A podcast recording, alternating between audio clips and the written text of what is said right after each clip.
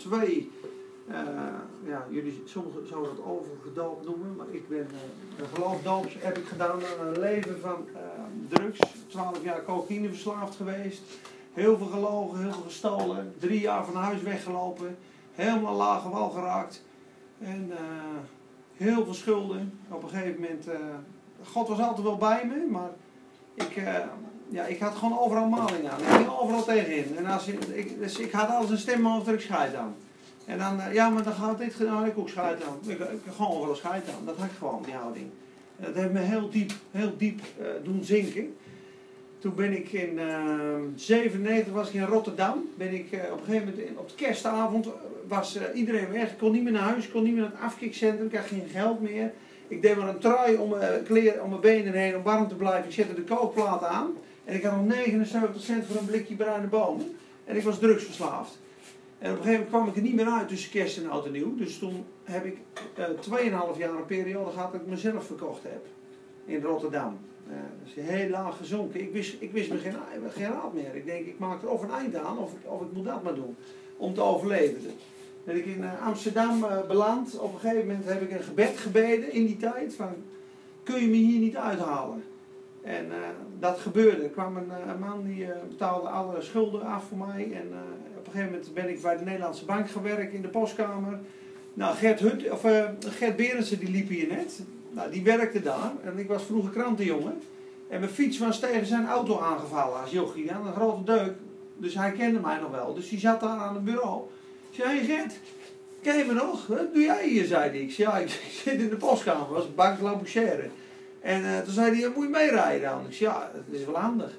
Nou, op een gegeven moment was ik al drie jaar niet thuis geweest. En uh, langzamerhand was de band met mijn ouders weer hersteld. Dus ik ging weer thuis wonen hier. En ik ging met hem heen en weer rijden. Bank Op een gegeven moment uh, een beetje te vertellen. Ja, wat moet ik nou doen, weet je Ik zei, ik een tien op een rapport voor rekenen vroegen. Maar ik kan niks. Ze zei, ja, dan gaat het, gaat toch op de, op de optiebeurs staan.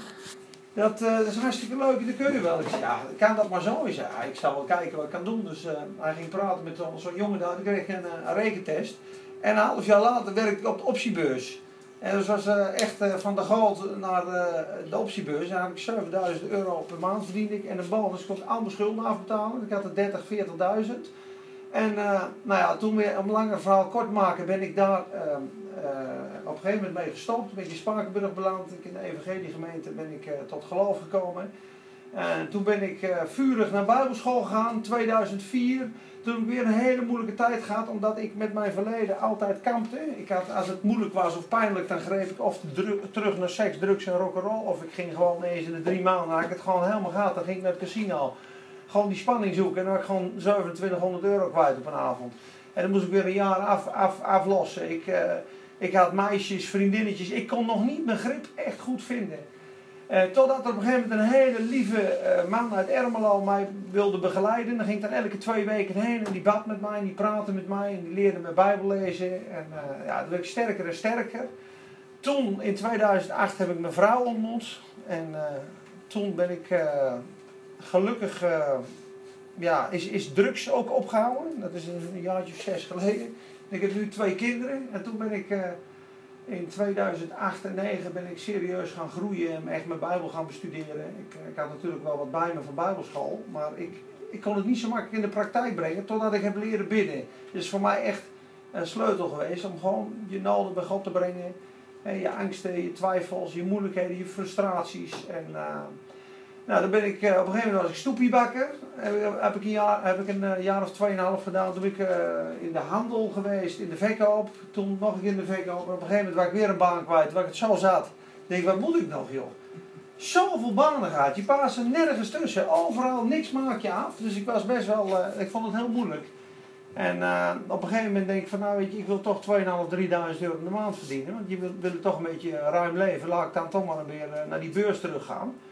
Dus ik was op een gegeven moment, uh, een afspraak gemaakt met zo'n beursbedrijf. En ik rijd daarheen en ik voer het in op mijn uh, navigatie. Kruisweg nummer 70 in Haarlem moest ik zijn. Dat is twee jaar geleden. En ik, ik en ik kom bij Haarlemmermeer. Ga ik naar rechts, dat geeft hij aan. En ik kom bij Kruisweg 55, Evangeliegemeente Schiphol-Rijk in Amsterdam. Ik denk, ja, 55, uh, bellen die man. Ik, ja, ik sta bij 55, waar is 70? Ja, een witte auto. Ja, een witte auto, ja. Ja, ik zie hem op de hoek van de straat. Die was 20 kilometer verder, maar er was toevallig daar ook een witte auto. Maar na een kwartier kwamen we erachter. Ik zei, ik zit in Haarlem meer. Ja, wij zitten in Haarlem. Ik zei, ja, dan zit ik heel aardig uit de buurt. Ik zei, dan kom, dan kom ik eraan. Dus ik ga daar naartoe, maar de hele sfeer op dat bedrijf was gewoon niet goed. Weet je, morgen ga ik een abortus plegen en uh, dit en dat en zus. En, uh, ja, dus allemaal mannetjes. Ik denk, ja, dit is echt die wereld waar ik uit vandaan kom. Weet je, dan ben je ook aan de drugs geraakt. Dus ik, ben, uh, ik ging terug naar huis. En ineens, waarom moet ik nou daarheen rijden, weet je? En uh, het kwam steeds sterker terug. En ik voelde gewoon dat de Heer tegen mij zei: jij, jij moet stoppen met werk zoeken. Jij moet bij mij gaan werken. Dat voelde ik gewoon. Ik denk, ja, dat doe je niet zo 1, 2, 3. Want ik, ik heb een gezin, ik heb een baan. We het dan zo doen dat ik, net als Paulus, die was tentenknoper en die preekte een beetje, gewoon blijf werken. dat ik dan gewoon mijn familie en mijn vrienden stuur ik een brief en ik zeg gewoon wat er gebeurd is. Dit ben ik, dit heb ik meegemaakt en uh, ik kom bij een kerk uit. Wat, wat, vinden jullie ervan? En een aantal weken ervoor had ook al iemand gezegd van, uh, Peter, ja, als moet je maar gewoon beginnen, dan helpen we weer wel een beetje. Nou, toen was het zo dat zes mensen reageerden op die brief en met elkaar 670 euro per maand uh, gaven. Dat hebben ze 7, 8 maanden gedaan. Dus kon ik opstarten en heb ik dus twee dagen per week vrijgenomen om gewoon uh, bijbelstudies te geven. En ik heb een brief gemaakt. Uh, de eerste drie maanden was heel moeilijk, want ik wist niet wat ik moest doen. en toen dacht ik van, nou ja, doe maar gewoon je talenten. Waar ben je goed in? Wat heb je geleerd? Ga dat maar vertellen. En dan wou we beginnen aan een keukentafel met een mannetje of tien. Maar het werd al gauw de bron in de zaal met 35 mensen. En nu zitten we in de K van Amerongen. Gisteren waren er 33, soms zijn er 50, soms zijn er 20. Maar we geven gewoon uh, een studie, deed samen door de Bijbel. En ik heb voor jullie ook wat meegenomen vanavond. Ik heb van uh, uh, Handelingen, het boek Handelingen, is een beetje de ruggengraat van de Bijbel. Van het oude, van de vier evangeliën. Matthäus, Marcus, Lucas en Johannes. En uh, de, de rest van Paulusbrieven, dat zijn twee stukken, die worden aan elkaar verbonden door handelingen. Dus het is een essentieel boek. Daar heb ik alle hoofdlijnen en hoofdpunten uitgehaald. En dat zijn zeven blaadjes, kun je thuis gewoon perfect lezen. Als je dat leest, snap je het hele boek handelingen stukken beter. Die wou ik aan iedereen meegeven. Ben je nou heel hongerig en zeg je van nou ik wil die andere dingen ook, die heb ik bij me. Ik heb alle, uh, alle onderwerpen van het Nieuwe Testament met de hoofdlijnen, dus van 27 boeken. En ik heb sleutels om je Bijbel te lezen, heb ik ook gemaakt. Dus dat ligt allemaal straks hier. Nou, samen door de Bijbel is één punt. Daarna kregen we uh, uh, s'morgens bidden voor de gemeente. doen we elke zondagmorgen op de Haarbrug. Half 7 tot 8 met een mannetje of 11, 12. Gewoon. we horen net, je komt van die kerk, je komt van die kerk, je komt van die kerk. Ik zie altijd een bord staan voor in Spakenburg. De kerken heet u welkom. Maar ik zeg altijd, die E en die N die moet eraf. De kerk heet u welkom.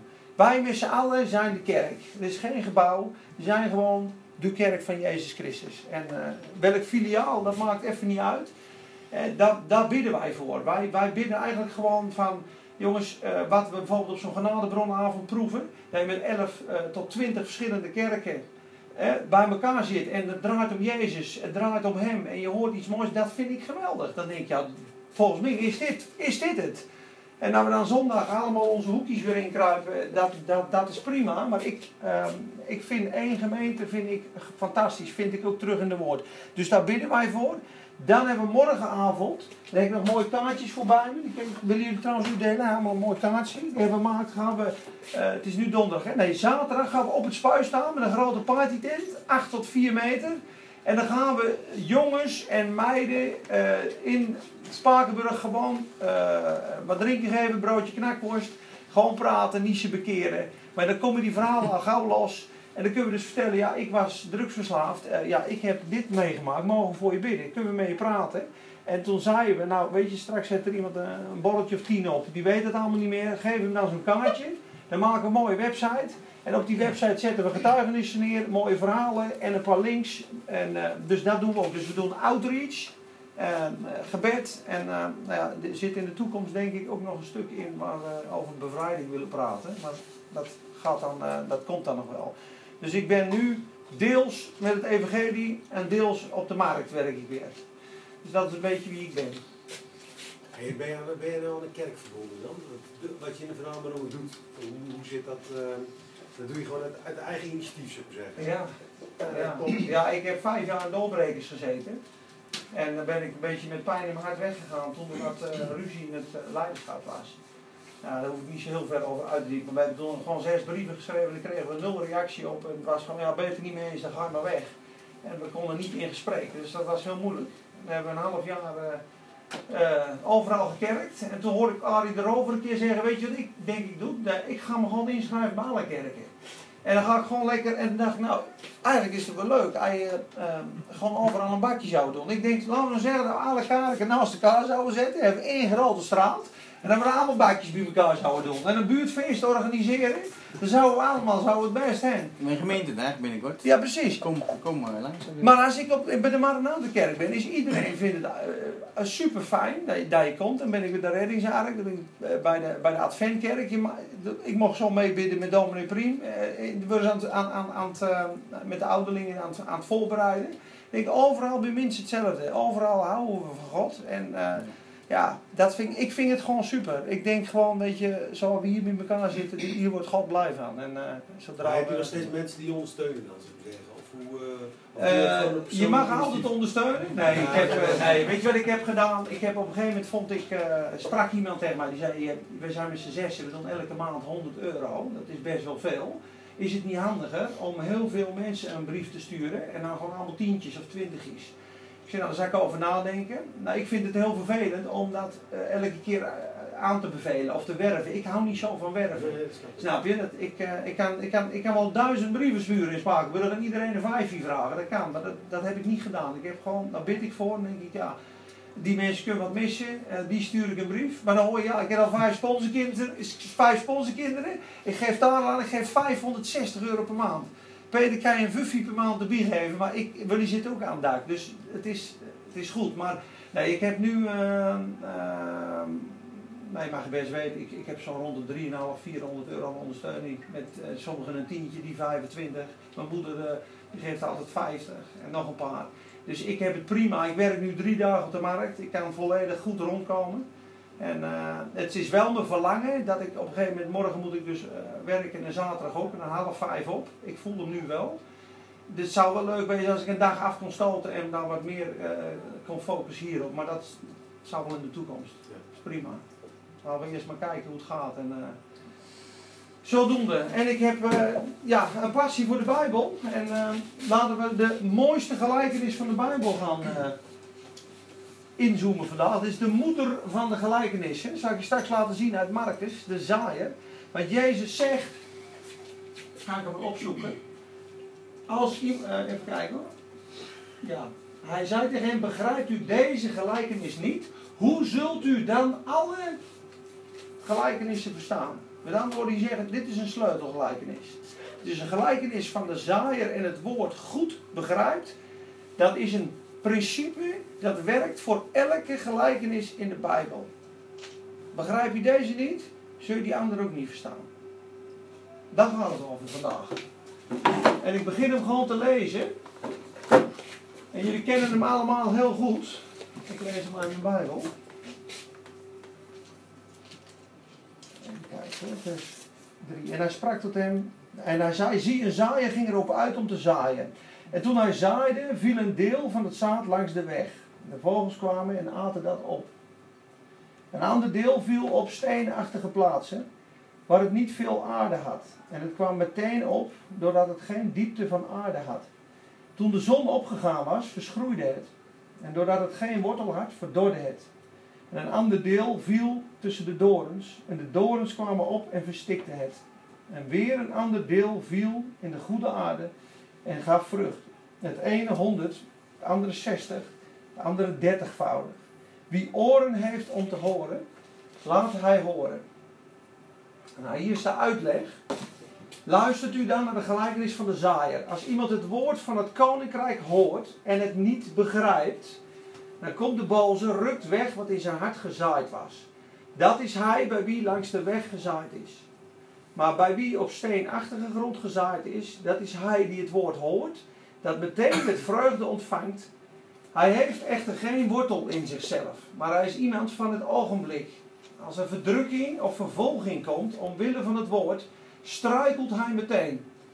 En bij wie in de dorens gezaaid is, dat is hij die het woord hoort, maar de zorgen van deze wereld, de verleiding van de rijkdom, verstikken het woord En het wordt onvruchtbaar. Maar wie in de goede aarde gezaaid is, dat is hij die het woord hoort en begrijpt en ook vrucht draagt. En voortbrengt de 100, de ander 60, de ander 30voudig. Daar staat er drie keer in en ik zoom gewoon drie keer in. Omdat in Matthäus en in Marcus en in Lucas is die te vinden. We zijn allemaal een klein nuanceverschil. En dat is best leuk om in te zoomen. Dat is gewoon bijbelstudie. Dus je kan zo'n zo'n uh, gelijkenis lezen en denk ja mooi. En, dan komt een ander, die komt, ja maar uh, volgens mij staat het daar. Ja dat staat in Lucas. Um, maar hier heeft hij het over begrijpen. Hè? Iemand die het woord hoort en het niet begrijpt. Nou als je in Lucas kijkt. Hier staat er. Even kijken hoor. Ja. Kijk, hier staat er degene die, bij wie langs de weg gezaaid wordt. Dat zijn zij die het woord horen. Daarna komt de duivel, neemt het woord uit hun hart weg. Opdat zij niet geloven en zalig worden. En bij die andere staat opdat hij het niet begrijpt.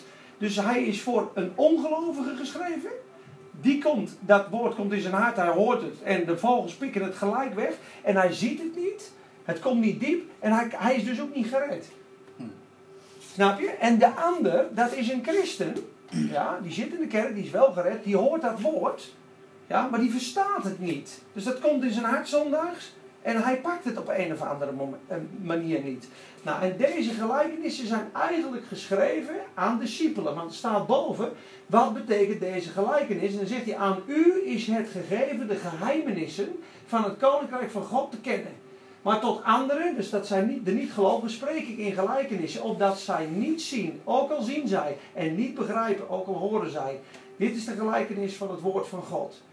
Nou, dan heb je uh, uh, deze, vind ik ook ontzettend mooi, Lucas 8, vers 5. Dit is een beeld van mijn leven. Ik was vroeger, dus dan ging ik naar de kerk, dan had ik het gehoord, uh, mooi woord, ouwe top, helemaal blij.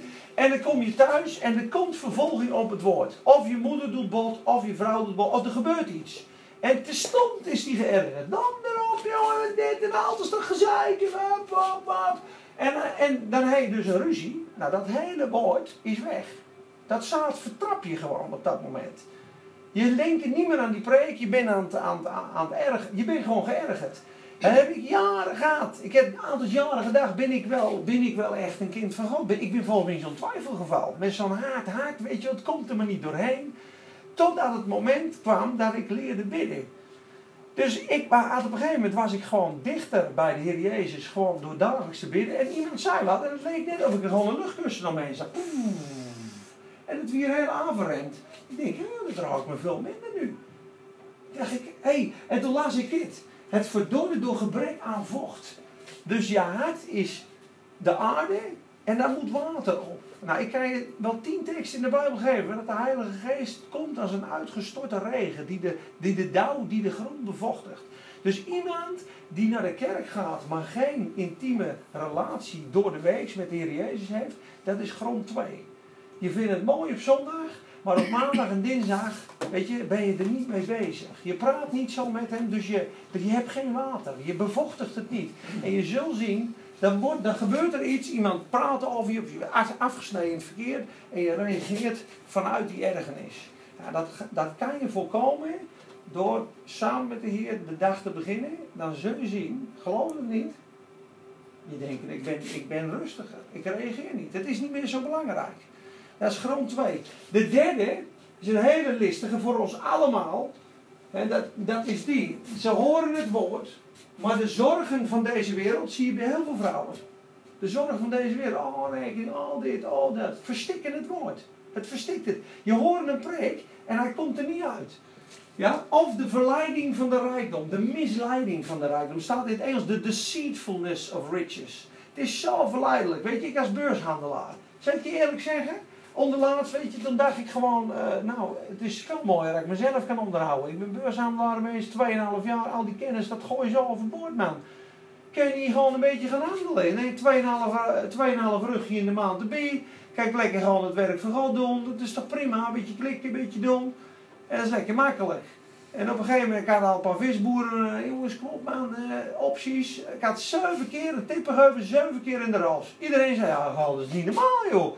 Up 416, we gaan naar 370. Ik had één jongen, die ging voor 750, had hij erin gezet. 3550 in één week, 2800 euro.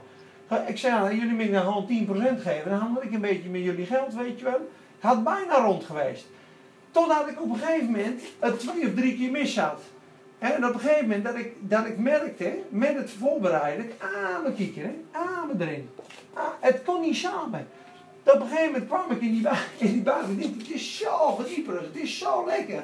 Makkelijk geld, maar ik kan niet een bijbelstudie voorbereiden, dan met God praten in alle rust en dan grafieken.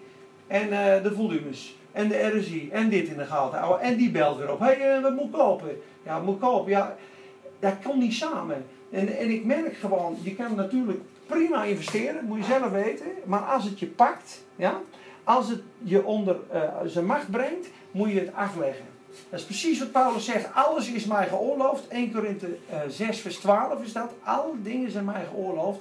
Alleen ik zal mij niet onder de macht van die dingen laten brengen. Ja, vind je een wijntje drinken leuk? Fantastisch. Ben je in de macht van wijn? Gaat het, je, gaat het het woord verstikken. Dus kom je nooit tot de vierde grond. Kom je dus ook nooit tot vrucht, vruchtdragen. Kom je ook nooit tot openbaring. En zul je dus geen één gelijkenis verstaan. Want de school van, dit, van de openbaring, die de Heer Jezus dus uitlegt, dan gaan we weer even terug naar de eerste, ja, is dit. De goede aarde is hij die het woord hoort en begrijpt. Ja, hoe komt het begrijpen? Door het mediteren. Heel veel mensen lezen de Bijbel, is goed. Maar het overdenken en herkauwen ja, en bidden van de Bijbel is, is hetgene waardoor die dieper in je hart komt. Dat zegt hij tegen Jozua. praat het woord, overdenk het woord, laat het op je lippen zijn. die, zijn die zijn wet overpijns bij dag en bij nacht. Psalm 1. Moet je op zondagmiddag op een stoel gaan zitten. Vaak kijken we andere dingen. Maar als je je bij of je preek zondagmiddag en je uit het raam kijkt. denk wat een mooi woord. Sorry trouwens dat ik dat tussendoor zeg. God. Sorry. Maar um, uh, wat een mooi woord. Um, ik ga het eens nalezen. Ik zoek er een tekst bij. Ik bid er eens over. Ik, ik overdenk het. Ik neem het met me mee. Dan komt dat woord, woord heel diep. Dan gaat het je beheersen. En dan zul je zien dat je zelfs als je s'morgens opstaat, dat de eerste gedachte die bij je binnenkomt, is die preek van gisteren. Omdat je, omdat je hem koestert, omdat je hem voedt. En dan komt dat zaad komt heel diep. Op een gegeven moment ga je erin wandelen. Dan, dat zaad is, dat woord is een zaad, dat groeit op een gegeven moment langzaam. Marcus 4 zegt zelfs, het is als een boer die gaat slapen. Hij weet niet wat er gebeurt, maar het groeit. Het groeit. Dus door gewoon in hem te blijven, niet geërgerd te raken, weg te zijn bij de misleiding en de zorgen, gaat het verder. Gaat het dieper. En op een gegeven moment uh, wordt het, even kijken hoor, ik heb hem hier staan. Ja, deze. Uh, voor het zaad van de goede aarde zijn zij die het woord horen. Kijk, en het in een oprecht en goed hart vasthouden. En in volharding vruchten voortbrengen. Wil je bij de vierde grond horen, is dus volharding van nodig. En oprecht en goed hart. Nou, en de zonde in onze overtredingen, dus echt zondigen in overtredingen, dat doen heel veel van ons niet meer. We leven niet meer in zonde. We hebben wel dagelijkse overtredingen, maar waar het bij ons op, op ten neerkomt is Jezaja 55 vers 7. En ik ga het even voorlezen, want dat is het verschil tussen ongerechtigheid en zonde. En dat is Jezaja 55. En dan zegt de Heer, het gaat ook trouwens over het woord op een gegeven moment. Kijk, ik begin in vers 6. Er staat: Zoek de Heer terwijl hij te vinden is. Roep hem aan terwijl hij nabij is. Laat de goddeloze zijn weg verlaten, dus die leeft in zonde. Maar de man van ongerechtigheid zijn gedachten. En laat hij zich bekeren tot de Heer, dan zal hij zich over hem ontfermen. En laat hij zich keren tot onze God, want hij, hij vergeeft menigvuldiglijk. Hij vergeeft veelvuldig. Maar een ongerechtige man, weet je wat ongerechtigheid eigenlijk is? Als niemand dat zou zien en je zou er niet gepakt worden, dan zou ik het doen. Dat is ongerechtigheid. Dus je ziet een vrouw, ja, je denkt natuurlijk doe ik dat niet, ik ben getrouwd. Maar als niemand het zou zien en ik zou het ongemerkt kunnen doen, dan zou ik het gedaan hebben. Of bepaalde gedachtepatronen waarvan je, waar je eigenlijk een beetje smuugerig. Dat is ongerechtigheid. Je doet het niet, maar je denkt er wel. Of, of je denkt heel slecht over. Dat is ongerechtigheid. Dat is heel funest. Als, je, als we dat leren, om daar die overdenking rein, hè, dat bidt David in Psalm 19, laat de overdenking van mijn hart u welgevallig zijn. Ja? Weerhoud uw knecht van hoogmoed, dan zal ik vrij zijn van grove overtreding. Reinig mij van verborgen zonden. Ik wil dat niet doen, maar mijn hart is gewoon ontrouw. En als je daar met God over kan praten, dat heeft mij ontzettend geholpen. Want ik keek altijd slecht naar vrouwen en ik was altijd aan het flirten en dan voelde ik me schuldig. Maar dan denk ik, ja, je hoeft niet bij God aan te komen. Vieze smeerlap, joh. Je, weet je wel hoe je denkt, maar je deugen helemaal niet. Maar ik heb geleerd dat de hoge priester meevoelt met onze zwakheden. En dat hij zegt, ik weet dat al, ik weet dat je verzocht wordt. Ik wil je helpen midden in die verzoeking. En dan begin je soms te huilen, maar dan ben je wel eerlijk met God. Ja, ja maar ik, ik wil eigenlijk niet zo denken, maar ik, mijn hart is eigenlijk ontrouw. En dan geeft God je hart een aanraking van genade. Waardoor je met liefde gaat wandelen. En dan overwin je de ongerechtigheid. En dan krijg je dus een oprecht en een goed hart. En dan kan dat zaad groeien. Anders krijg je een ontrouw hart. En als je met volharding in goed doen in dat woord blijft, dan komt er vrucht. 30, 60 en 100voudig. Dus je snapt wel, als je nooit tot de vierde grond komt, gaat het kwartje van dat woord ook nooit vallen. Dus daarom zegt de Heer, als je dit niet begrijpt, dan gaan alle aardige liekenissen en alle psalmen en al het woord, je kunt, je kunt het licht niet zien. Want hij geeft het je dan niet, snap je? Je moet nagaan, de Bijbel is het levende woord. Eigenlijk zou je naar deze Bijbel toe moeten gaan alsof het Jezus was. Als je hem haastig en vluchtig leest, dan zou het eigenlijk zijn, Jezus, eh, wat ben je voor een persoon? Laat me eens even weten wat je allemaal te zeggen hebt. Dan zou die je niet antwoorden. Maar als je vroeger kwam, oh Heer, oh Meester. Het volk zat gaan om hem heen en leerde van hem. En je gaat echt zitten aan zijn voeten met het ontzag. Heer, spreek tot mij uit uw woord. Daar heb ik ook hier staan, hè? Psalm 119, vers 18. Dat is een mooi gebed. Heere, ontdekt gij mijn ogen dat ik de wonderlijke dingen van uw woord mag aanschouwen. Je eens bidden voordat je gaat lezen. Heer, ontdek mijn ogen. Neem de sluier van mijn ogen af. Dat ik de wonderlijke dingen uit uw woord mag aanschouwen. Ga maar eens lezen. Moet je kijken wat er gebeurt. Zo'n zin komt tot je. En je voelt gewoon, je ervaart gewoon, de Heer leeft, Hij spreekt. Dan kom je juichend uit je kamer vandaan, dat kan ik je vertellen. Dan zeg je, man, het woord is fantastisch. Ik vind het geweldig, ik word er enthousiast van. En dat is precies wat God wil doen. Ja, ik denk dat ik hier me het allemaal bij moet laten. Ik vind het goed zo. Amen. Ik heb niet, meer, niet veel meer te zeggen. Ik kan wel door met PowerPoint. Kijk, vier soorten harten. Ja, dit is nog wel een leuke. Kijk, um, vier soorten gronden en vier soorten harten. De eerste is een ongelovige. Niet hij, maar ik. Ja, het tweede stadium is, het gaat allemaal nog om mij. Oh, geloof wel. Ik en hij. Ik en hij. De derde is al goed bezig. Het is de Heer Jezus, maar ik tel ook nog, ik tel ook nog. En de vierde die zegt, net als Galaten 2 vers 20, niet meer ik, maar hij, in alles. Dat punt, Galaten 2 vers 20, als je daar mag komen, en ik ben heel vaak in grond 3 en dan weer 4 en 3 en 4, dan denk ik, weet je moet meer afleggen. Ik mag geen 4 zijn. Maar als je daar op dat gebied wandelt, dan ga je leven door de Heilige Geest. Dat gelaten 2 is, het is niet meer ik die leeft, maar Christus leeft in mij. En het leven wat ik nu leef, dat leef ik door geloof in de Zoon van God. Die zichzelf voor mij heeft overgegeven en die, zich, die mij lief heeft. Dus hij, hij leeft eigenlijk door een inwendige Jezus die in hem is. En die zegt, Heer, u bent in mij, ik luister naar u, ik luister naar uw stille stem. U bent mijn, u bent mijn wijsheid, u bent mijn geduld, u bent mijn liefde. En hij schakelt de hele dag terug. Heer, de Heer is in me. Hij is met me. Als je dat mag leren, dan wandel je waar je, waar je verlangens bent. Want zo willen we allemaal wandelen. Ja, amen. Oké. Okay. Amen. Uh... Goddelijk genieten, die zal er ook. Kijk, lees maar eens. Zet je een pauze? Neem jij het over hier uh, verder? Dan ga ik zitten. Ja, nee, maar het is. Uh, even kijken. Of je kunt misschien nog kunnen we vragen stellen. Of, ik stel voor.